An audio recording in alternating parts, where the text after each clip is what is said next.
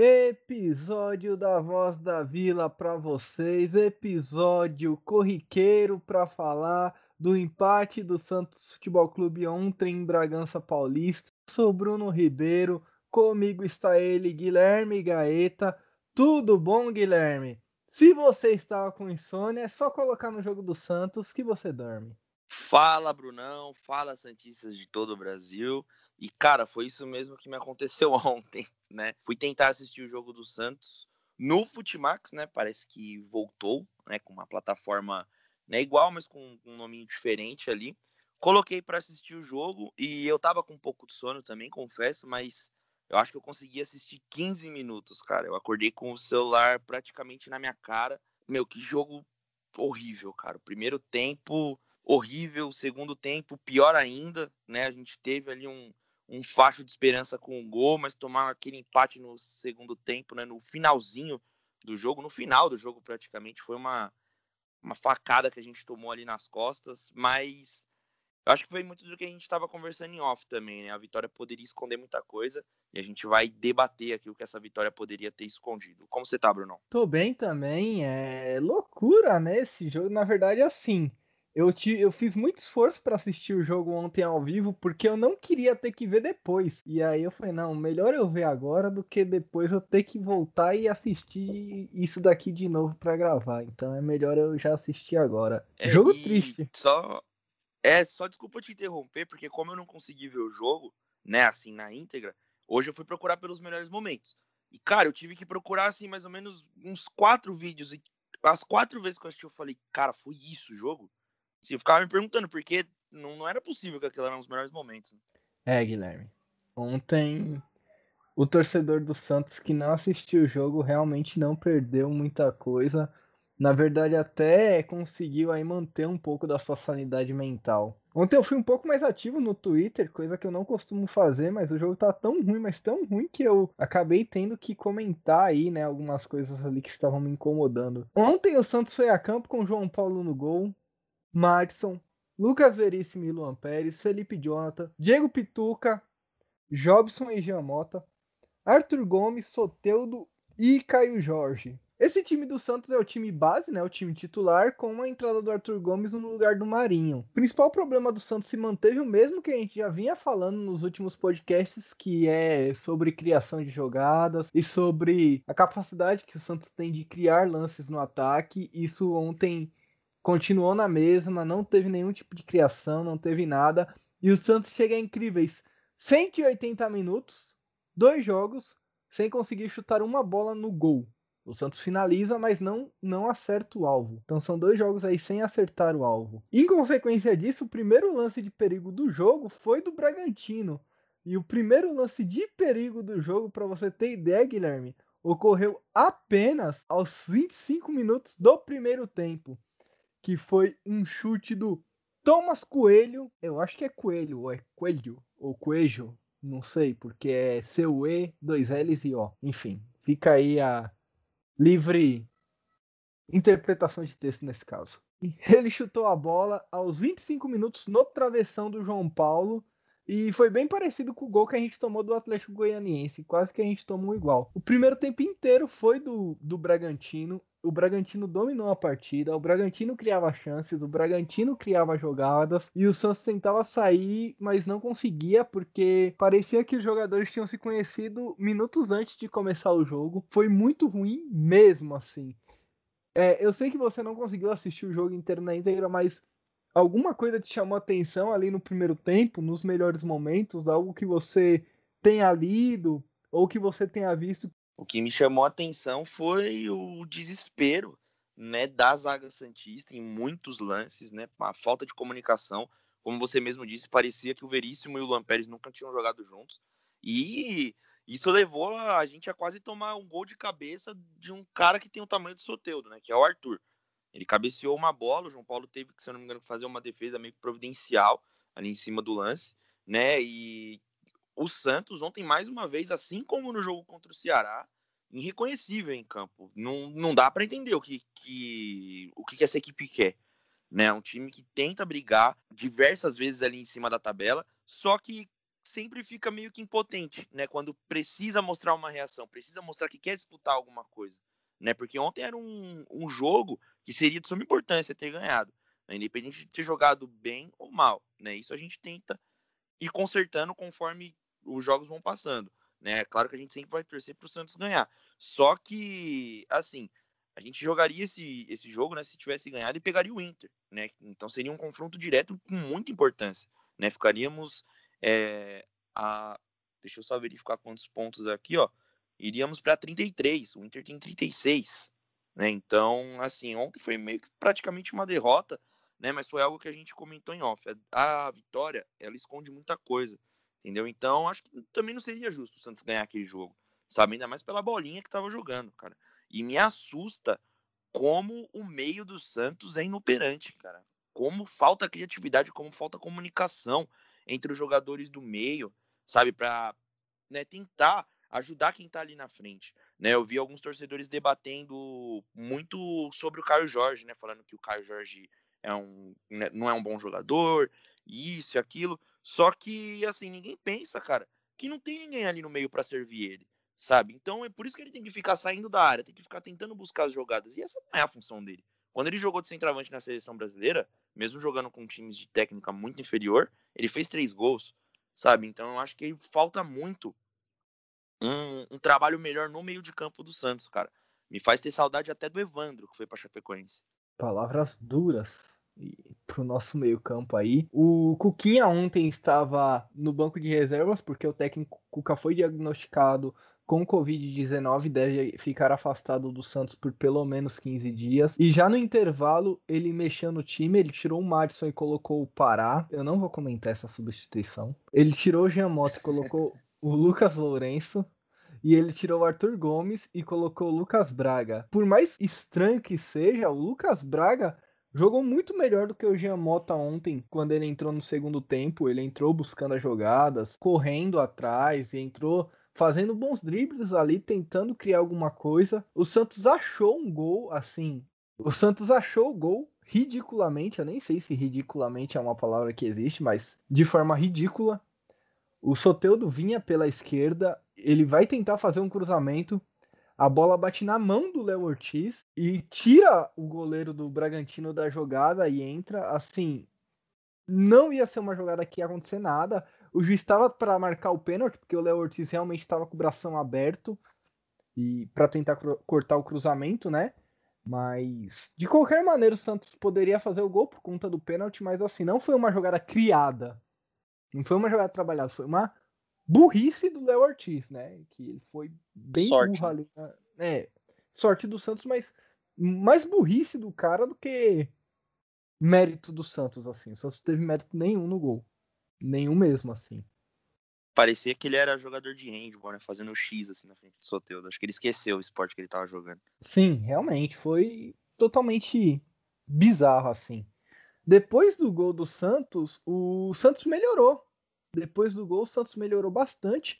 Eu não sei se foi por causa do gol ou se foi por causa da saída do Jobson e a entrada do Sandro, porque ontem tudo que o Jobson tentou fazer deu errado. O que, que você tem para falar do Jobson, Guilherme? Você que é um dos maiores defensores dele, não querendo te colocar em maus lençóis aí, mas como é que você viu a partida do Jobson e por que que ele jogou tão mal ontem? Olha, cara, é...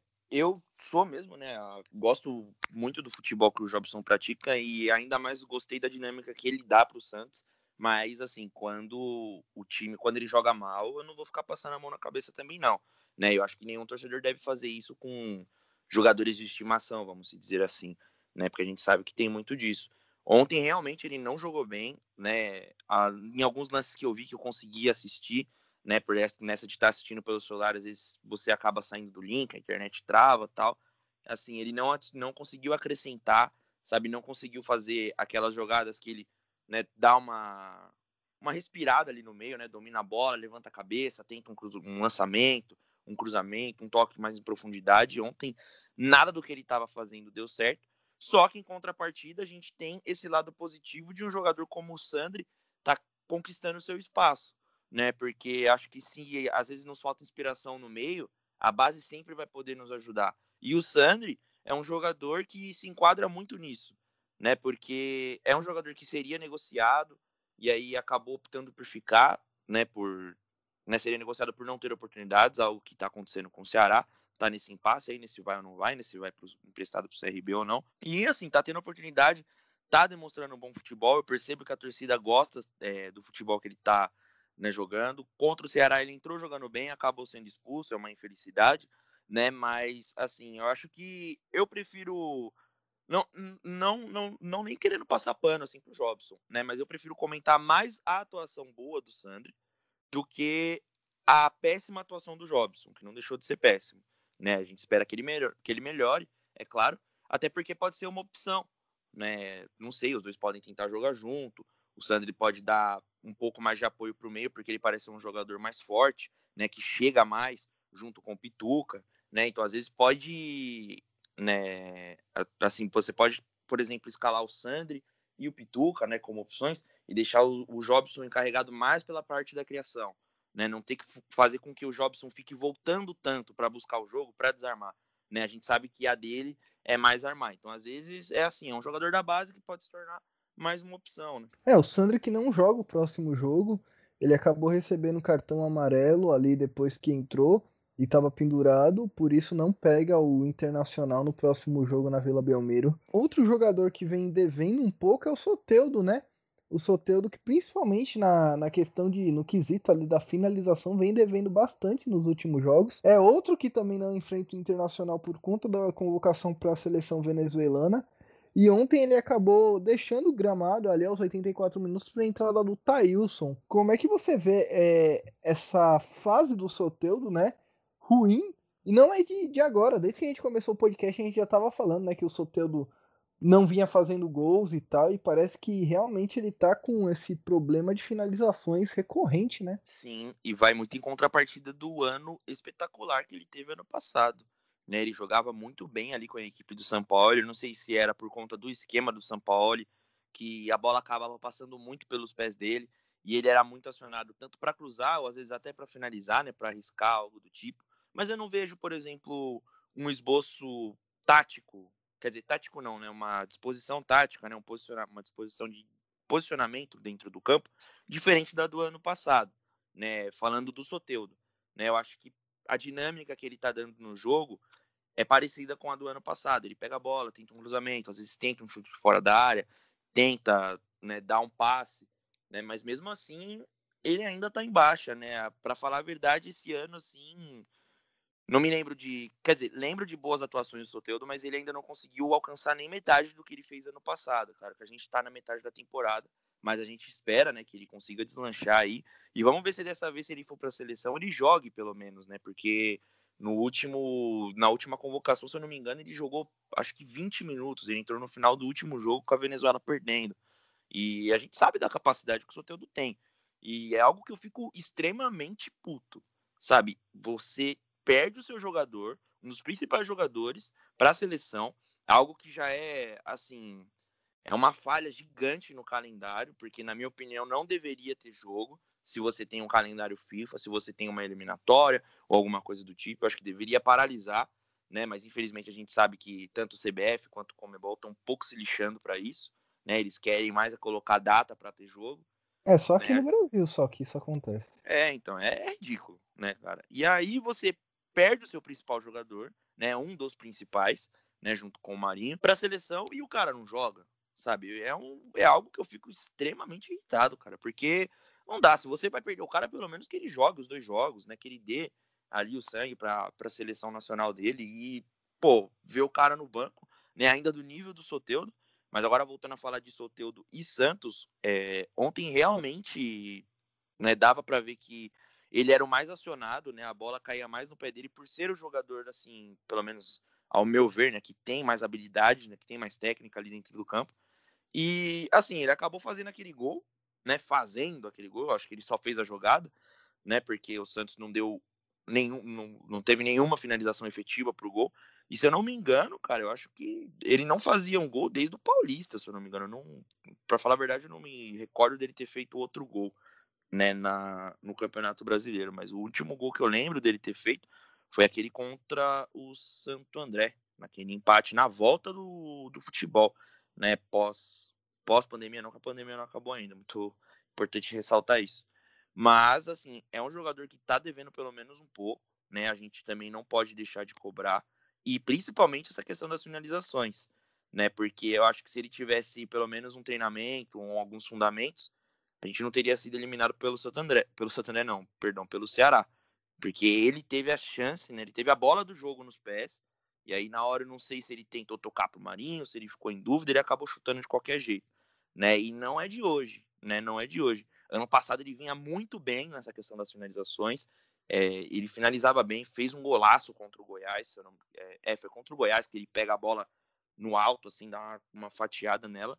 Mas aí a gente vê esse rendimento cair não só na parte das finalizações. É, eu só não queria interromper o seu comentário, mas algo que me chamou a atenção foi a comparação do, do Soteudo com o Paulo e do Soteudo com o Cuca. Algo que eu consegui identificar é que como o time jogava num, numa eu não, não sei a palavra em português para isso, porque é uma expressão que vem da, da NBA, mas é algo como a velocidade do time, sabe? o time jogava numa, numa velocidade, numa frequência de velocidade muito diferente. O time do São Paulo era muito rápido, muito dinâmico. Todo mundo se movimentava, todo mundo tocava, passava, recebia, todo mundo sim, tabelava, sim. abria espaço. E no time do Cuca você vê isso muito parado. E como o time é muito parado, muitas vezes o Soteldo pega a bola na ponta esquerda e ele não tem mais aquele, aquele dinamismo que ele tinha no time do São Paulo que era fazer uma tabela com, com um volante que estava se aproximando, que estava chegando de trás, ou fazer um cruzamento para um cara que estava entrando na área em diagonal, ou mesmo o lateral fazer a ultrapassagem nas costas dele, ele aproveitar esse momento para ele cortar para dentro e deixar o zagueiro em dúvida em quem que ele ia acompanhar. Isso não acontece no time do Cuca. E é difícil a gente ficar falando isso porque aí começa a parecer que a gente aqui tá pedindo a cabeça do Cuca ou que a gente tá falando que o time não tá rendendo por culpa dele, mas o que a gente faz aqui é apenas identificar falhas no sistema e falhas que estão sendo recorrentes e tentar dar soluções, né? Tentar achar meios de corrigi-la. É claro que aqui a gente não tem nenhuma pretensão de que isso chegue à comissão técnica do Santos, ou à diretoria do Santos, ou mesmo aos jogadores.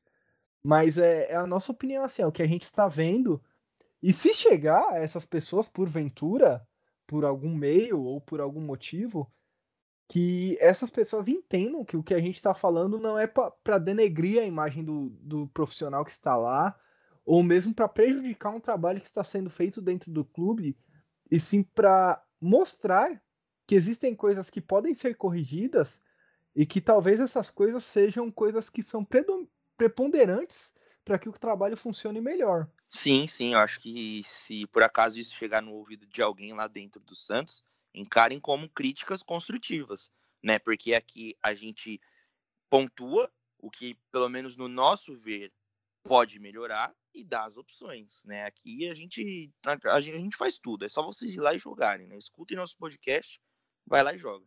Porque aproveitando, né, para falar dessa, de, desse contraste que você fez do Soteudo, eu acho que uma coisa que faz muito, muita falta também, tanto para ele, é a parte da pressão.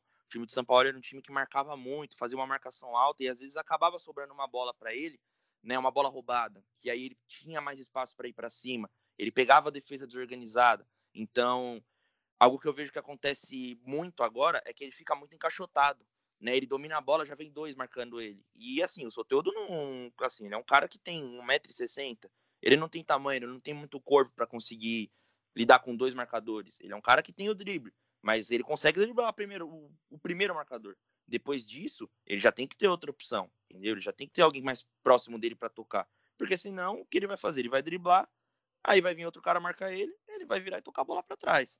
Né? Ele não vai conseguir prosseguir. Tanto que o gol que ele faz era uma jogada que ele tá praticamente sozinho ali do lado esquerdo do campo. Né? Ele vai indo, vai indo, vai indo. Quando vai chegar na marcação, ele tenta arriscar o chute. Não sei se ele tentou arriscar um chute pro gol, tentou cruzar, não sei, mas enfim, né? acabou acontecendo aquela atrapalhada que a gente viu ali no lance. E só aproveitando para me corrigir, o último gol dele foi aquele de pênalti de cavadinha lá contra o Curitiba, né? Naquela, naquela partida que tava aquele impasse ainda se ele ia ou não ia né? Foi aquele o, último gol do Soteldo. É, outra coisa que me chamou a atenção, Guilherme, que você falou da marcação pressão do Santos, isso me chamou bastante atenção, principalmente me fez lembrar por conta do, do seu comentário que ontem, quando o Santos tá ganha, faz o primeiro gol, aliás, faz o único gol que fez no jogo, e está com o resultado de vitória provisória ali, o Cuquinha fala pro Felipe Jonathan e pro Pará não avançarem mais e só avançarem na boa. E fazendo isso, ele faz com que, além de o Bragantino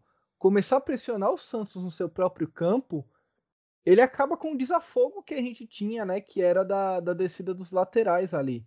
Porque o meio-campo já estava inoperante.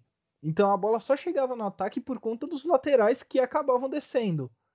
E aí ele fala para os laterais deixarem de descer, sem meio-campo, o, o ataque fica isolado, sem função nenhuma, porque o, os atacantes do Santos não marcam, o meio-campo é inexistente, e aí estava tentando segurar a pressão da maneira que, que estivesse lá, da maneira que pudesse, e a defesa fica encaixotada pela marcação-pressão do Bragantino. Sabe, eu não, não entendi o que ele quis falar ali, o que ele quis fazer, porque também é foda você ter medo do Bragantino, né, mano? Para um time do tamanho do Santos, né? Não dá, não dá. Para você ser, estar treinando, ah, tudo bem, ele não é o técnico do Santos, mas ele estava como técnico ontem. Não dá para você falar, oh, vamos recuar aí porque a gente fez um gol no Bragantino, velho. A obrigação do Santos era fazer o gol e continuar pressionando, continuar indo para cima, continuar jogando bola, não recuar. Mas ele quis ali, ah, vou garantir os três pontos, já que eu não tô na minha função, né? Do que tentar sair e tomar o gol. O Santos já tinha achado o gol e aí ainda deu sopa pro azar. É bem complicada essa, essa situação. É, e ele vem na coletiva falar que tomar gol aos 51 é inadmissível, mas na minha opinião também é inadmissível ele falar pro time parar de pressionar, entendeu? Porque você dá o campo pro, pro Bragantino atacar, sabe, cara? É a escola Carilli de futebol. Né? A gente vê, eu vi um comentário hoje no Twitter que eu super concordei, que eu não vou lembrar de quem que foi agora, né? Que eu Tava só rolando ali a timeline. Que o Santos faz o que o Corinthians fazia no ano passado. O Santos faz o gol e recua. E, cara, para um time do tamanho do Santos, para um time que né, fala que tem o DNA ofensivo, é o time com mais gols no mundo, a gente não pode jogar assim, cara. Me, me desculpe, já é um absurdo é, a gente jogar mal a dois jogos, estar a dois jogos sem fazer gols e sem acertar o sem gol. Chutar, é, sem chutar é, no gol, sem acertar sem o gol. acertar o gol né, para o time mais goleador do mundo, a gente precisa de uma reação, cara, porque senão nem na LDO a gente vai passar. E isso também é algo que a gente já vem chamando a atenção, né? Esse fato de do Santos fazer o gol e recuar. Eu fico com medo, Guilherme, do nosso podcast estar tá se tornando repetitivo, mas para o amigo ouvinte que acompanha a gente semana a semana, para aquele ouvinte que realmente gosta né, de acompanhar a voz da vila, que é mais assíduo, que gosta do nosso bate-papo, ele começa também a, a entender e compreender essas coisas.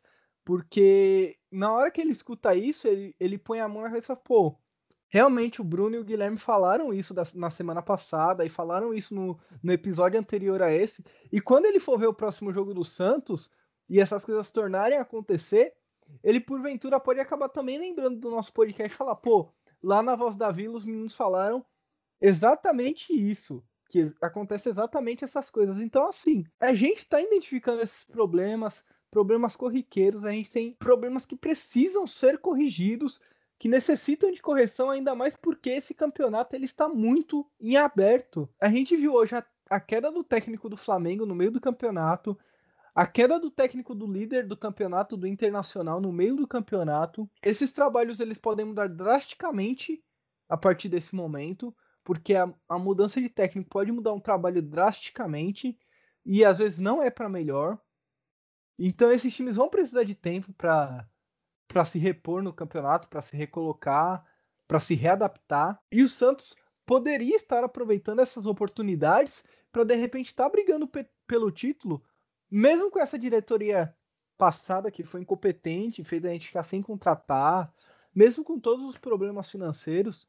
Mas se o Santos consegue brigar efetivamente pelo título do Campeonato Brasileiro, além de ter mais chance de chamar um patrocínio, além de ter mais chance de receber dinheiros, de premiações e de despertar o interesse de venda dos seus atletas para fora e conseguir pagar suas dívidas, o Santos ficaria melhor colocado para uma disputa de Libertadores no ano que vem. E o time ficaria melhor motivado para a sequência da temporada também, sabe? As, as, vitórias nesse, nesse sentido são preponderantes, são importantíssimas. A não vitória ontem contra o Bragantino, e pior do que não vencer, o jeito que jogamos foi inadmissível.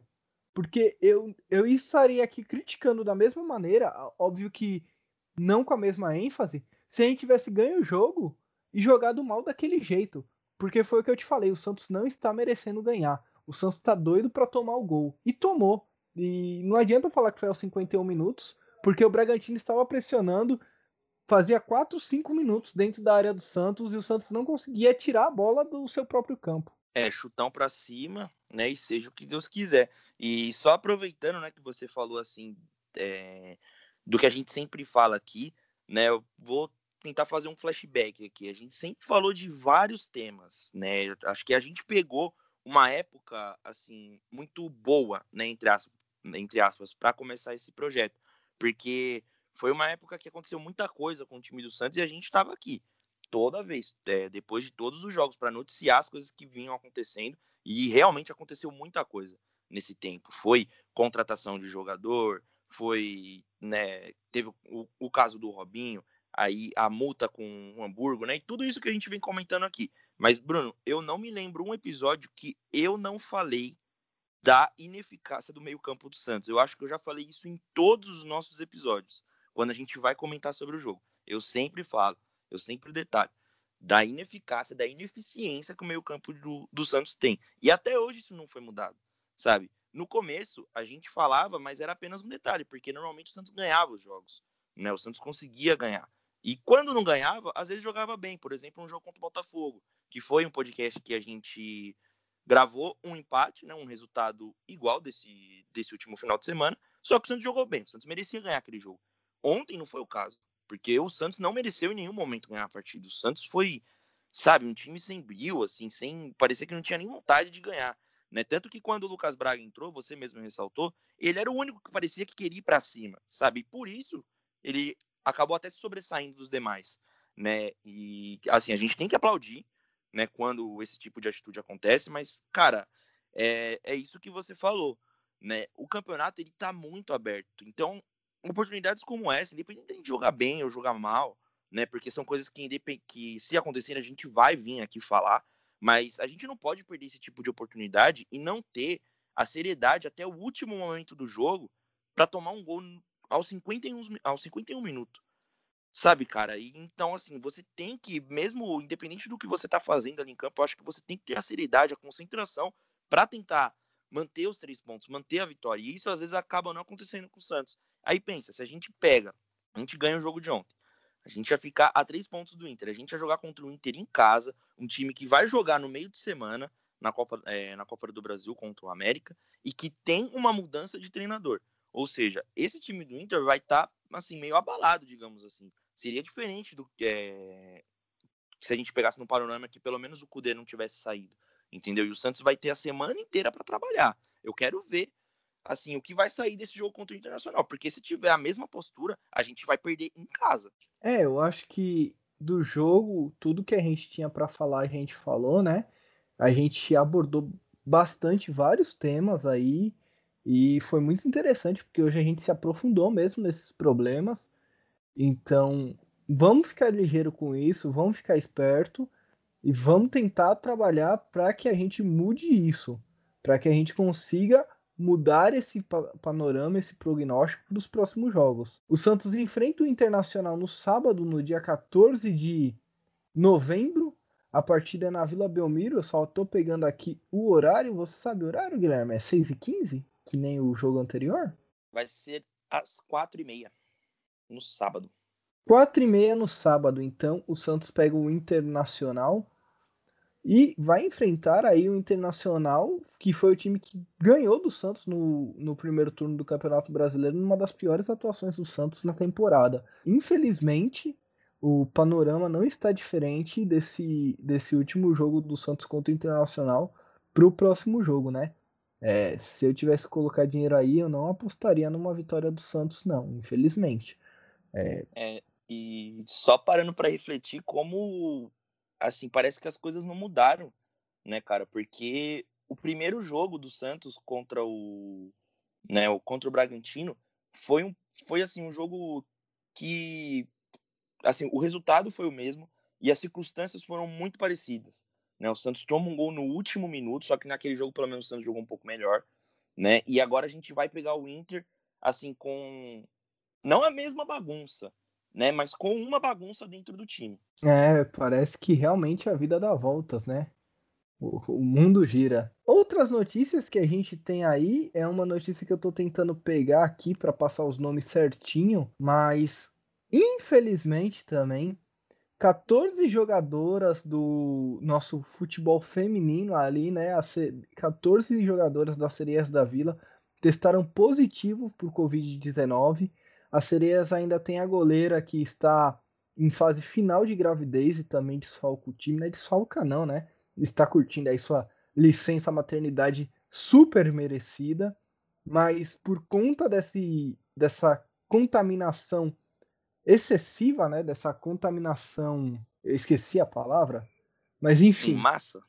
É, em massa. Pode ser contaminação coletiva, eu ia falar.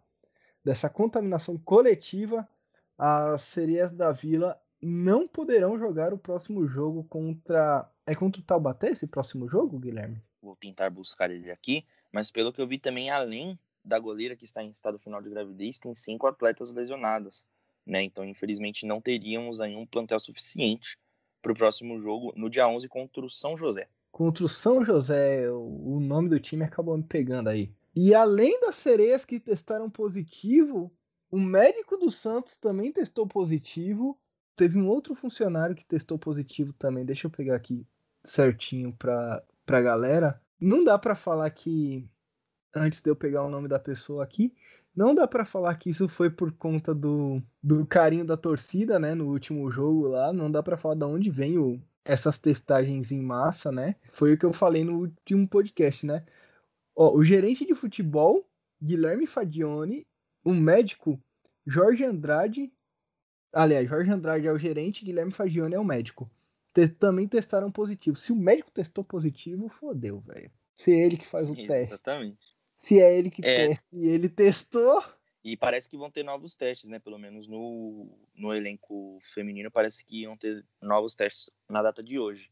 Né? Vamos ver aí se alguém apresenta né, pelo menos um quadro de instabilidade, né? Porque, assim, nesse momento, como infelizmente a gente, né, as meninas não vão poder jogar, a gente só tem que desejar uma boa recuperação para elas, para todos os funcionários e também para o nosso técnico Cuca. Né? O Cuca, ele está internado, né, no Hospital Beneficência Portuguesa em Santos, só que foi mais uma internação preventiva, né, porque o Cuca tem um problema cora é, no coração, então ele é meio que, meio não, né, ele é do grupo de risco, mas parece que ele tá bem, né, ele apresentou um quadro de dor de cabeça e um mal-estar, então a gente deseja para todos, né, esses atletas e é, o pessoal da comissão técnica, funcionários, o nosso técnico, uma ótima recuperação para que nada de ruim aconteça. Também, claro, né, desejamos que ninguém mais seja infectado. Né? Sim, é muito importante. Eu estava tentando pegar aqui o nome de todas as jogadoras, mas mesmo na nota oficial do Santos não tem. Só tem que as 14 atletas testaram positivo, mais três membros da comissão técnica. O teste será re repetido nessa segunda-feira, dia 9. Porém, com o Santos, com, como o Santos já tem cinco jogadoras contidas e mais uma goleira que está em fase de gravidez, o clube não tem número de atletas necessários para o próximo confronto no Campeonato Paulista de 11 contra o São, contra o São José. Vamos aguardar o resultado dos exames na terça e ver com a direção do Santos o que pode ser feito. Essa foi a nota ali oficial do Santos, que foi passada até pelo Alessandro Rodrigues, que é o gerente de futebol feminino. Acho que quanto a isso não deve ter muito problema, né? Pode ser adiado o jogo aí e passado para um, uma nova data aí um pouco mais para frente. Espero que seja assim.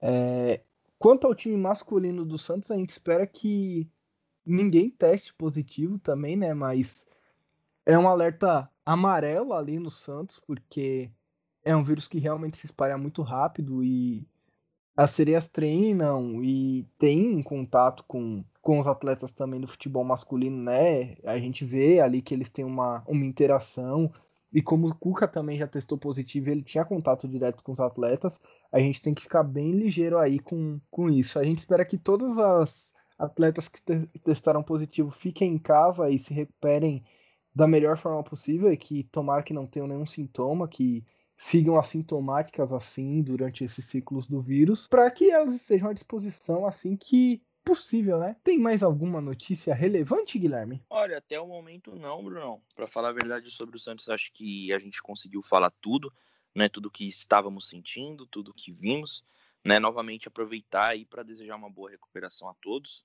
né? Para que a gente possa ter o quanto antes o nosso plantel aí é, o mais forte possível, né? E eu vi uma notícia bem por cima hoje, né? Falando mais dessa parte do, da pandemia, né, que as vacinas, né, do Coronavac vão, parece que chegar aqui no final desse mês, né, só que ainda não serão aplicadas, né, vamos torcer para que o quanto antes a gente consiga ter acesso a esse medicamento para que a gente possa sair dessa situação. E cara, eu não quero saber de onde vem a vacina, eu só quero tomar, tá ligado? Por mim pode dar uma em cada braço, não tem problema não.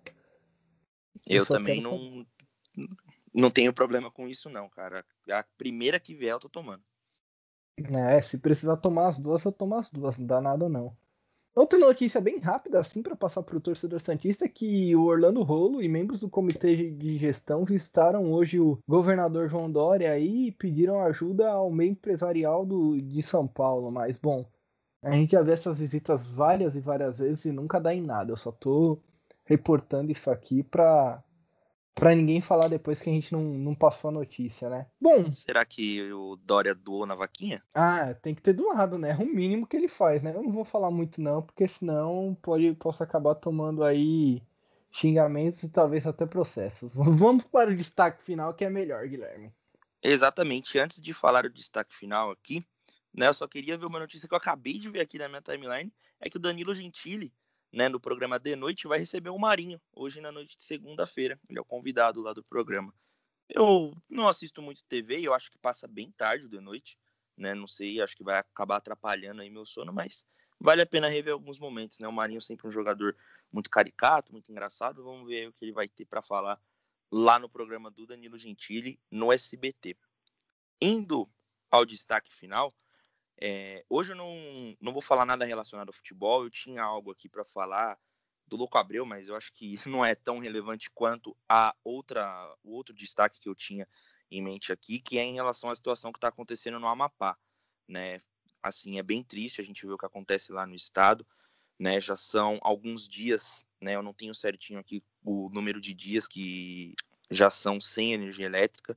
Né? Mas, hoje completou o sétimo dia né? E assim, as pessoas estão né, sofrendo muito com essa situação, porque isso acaba agravando ainda mais é, o estado da pandemia, né? Os hospitais estão funcionando apenas com geradores, né? E assim, não tem suporte suficiente para todos, é, as famílias estão passando necessidade, é, as pessoas não conseguem ir aos bancos para né, fazer sacar um dinheiro para pagar uma conta, por exemplo, né? Os mercados só estão aceitando dinheiro né? E numa situação que a gente está, né, de uma pandemia, é muito importante todos esses dados digitais que a gente tem hoje em dia para né, conseguir sacar auxílio, né, auxílio emergencial, para sacar um dinheiro, para pegar uma ajuda, né? E eu ando vendo diversas, diversas manifestações é, em toda a internet, principalmente no Twitter, e eu acho que assim, como aqui pelo menos a gente tem um pouco de voz, né, para as pessoas que escutam a gente, né? Eu acho que é super importante a gente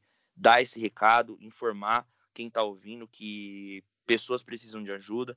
Então, assim, a gente tem que pelo menos, né, como no momento eu não posso dar uma ajuda monetária, né, eu não consegui nem ajudar na vaquinha do Santos, né, infelizmente eu também não vou conseguir é, ajudar nessa porque, né, eu tô numa situação aqui no, no meu trabalho, né, que eu acabei pedindo as contas e tudo mais, então eu tô tentando guardar uma grana, né, para conseguir arrumar um novo emprego, se Deus quiser, no ano que vem, né? E assim, eu acho que como a gente não tem, né, o, o poder monetário no momento, vale a gente dar o poder da, da divulgação. Então, se você colocar em qualquer site, você acha pelo menos é, uma, uma vaquinha, uma conta de uma instituição que você né, possa estar interessado em doar, lá tem todo um, portal de transparência, né, quando você entra no site. Eu entrei em uma aqui, só que eu não tenho o nome agora, eu entrei, na verdade, hoje pela manhã, eu estava tentando caçar ela aqui, mas, assim, são coisas confiáveis que vão para pessoas que realmente estão precisando, então eu acho que pelo menos o poder da divulgação, como a gente tem, a gente tem que falar, e, assim, é só colocar no Twitter, pelo menos, hashtag que você já vai achar muitas informações, e a gente tem que se preocupar sim, né? Ultimamente eu fiz um paralelo na minha cabeça que a gente estava dando importância para coisas que não são tão relevantes para nós, né? Como por exemplo as eleições nos Estados Unidos, que assim, cara, são coisas que assim é, é legal a gente saber para estar tá sempre bem informado, até porque eu acho que, né? Pelo menos para mim, como eu curso relações internacionais, é, é um pouco mais importante, mas já é de né, um nicho mais né, seleto, porque isso acaba se debatendo muito nas minhas aulas, né? Mas eu vi a mídia, pelo menos, dando muito espaço para isso e pouquíssimo espaço para essa situação que o Amapá está passando, né? Então, pelo menos eu queria né, desabafar aqui e falar para que as pessoas busquem saber sobre né, o que está acontecendo, porque é muito importante. É isso, eu só quero passar uma informação aqui para quem não está a par da, da situação do Amapá.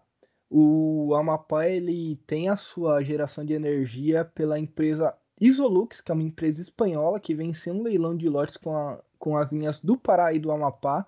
E ela passou então a explorar o serviço de energia elétrica, vendendo os produtos para concessionária estadual e oferecendo por menor preço. O que acontece é que a estação da Isolux no Amapá ela funcionava com três geradores e por conta de umas descargas atmosferas na terça-feira, dia 3 de novembro, é, um dos transformadores explodiu, o outro foi avariado, né, sofreu sérios danos aí, e o terceiro gerador que deveria funcionar como um backup caso algum desses dois parasse de funcionar, não está, não tinha manutenção desde dezembro de 2019. Por isso houve um desligamento automático das linhas de transmissão das usinas hidrelétricas e afetou 14 dos 16 municípios do Amapá. Isso é uma grande foto, né, uma grande fotografia do que a privatização de empresas que deveriam ser de toda maneira pública pode causar. São serviços que o Estado deveria gerenciar, coordenar e fiscalizar, e ele decide colocar na mão de empresas privadas que visam apenas o lucro, e é isso que acontece.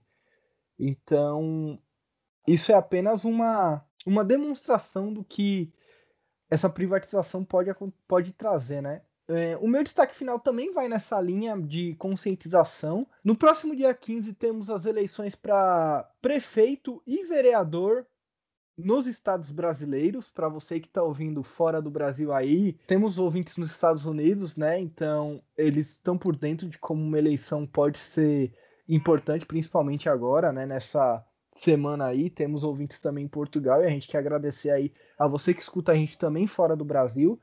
Mas quando você for votar, lembre-se que você está votando por um candidato por quatro anos e que se você tomar a escolha errada, se você votar de forma errada e o seu candidato porventura acabar ganhando, você pode não se importar com o que vai acontecer depois, mas o resultado pode mudar a vida das pessoas drasticamente nos próximos quatro anos. E a gente vê isso acontecendo no Brasil, não é de hoje. Então, não adianta você dar bancar de arrependido depois, falar, poxa, eu votei, mas me enganei, eu votei, mas estou arrependido.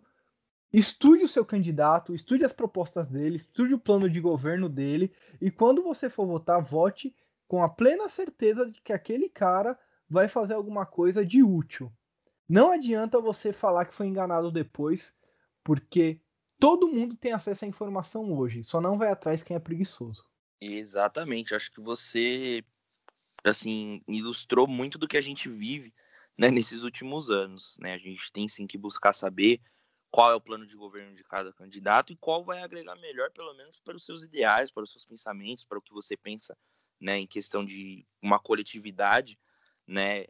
Eu já tenho em mente qual candidato eu vou votar, mas o voto é secreto né? E eu tirei sim um tempinho para estudar, para ver entrevistas, não só do candidato que eu quero votar, né, que eu pensei em votar, mas de outros também para fazer, né, até uma comparação. E isso vale também, né, não só para para essas eleições, né, agora, mas também para as próximas eleições que vão vir dos presidenciáveis do Santos, né? Então, pelo que parece, os sócios, né, parece que vão ter acesso ao voto online, né?